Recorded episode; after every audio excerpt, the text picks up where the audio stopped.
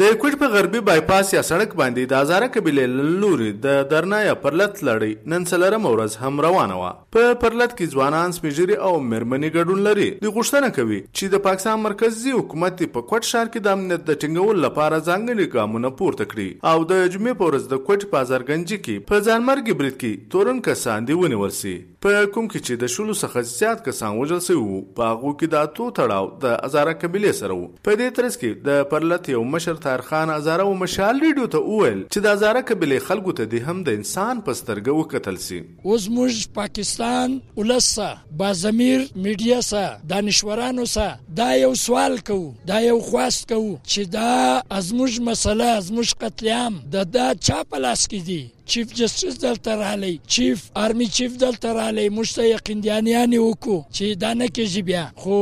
اسم ونسو اوس چې دی موږ وایو پاکستانی عوام ته وایو چې همه پاک انسان تسلیم کیا جائے. د مزاری او بل برخوال نادر خان وایي چې دوی د ازاره قبیله د حفاظت لپاره هر دروازه ورټکولې ده. خو د یو ځای څخه هم و دوی ته انصاف نه دی ورکول سوی. پاکستان آرمی چیف باجو صاحب راغلی کوټه کې زموږ سره واده کړو چې آینده نه کیږي. بیا هغه تقریباً د اپریل کې د کال پر کېږي بدبختی کې هغه سره مخ کې دا واقع وسو اوس چې د خلک د پښتنه کې دا هغه چې واده کړی و مات سو زه خو بیا دا سوال سیاسي خلک ته پرېږدم پاکستان اسټابلیشمنت باندې پرېږدم، حکومت باندې پرېږدم، چې واده غیر هغه چې مات کړی دی، دا سوال هغه سره وکړه. چې دا خدای چې دا واده مات سوی دی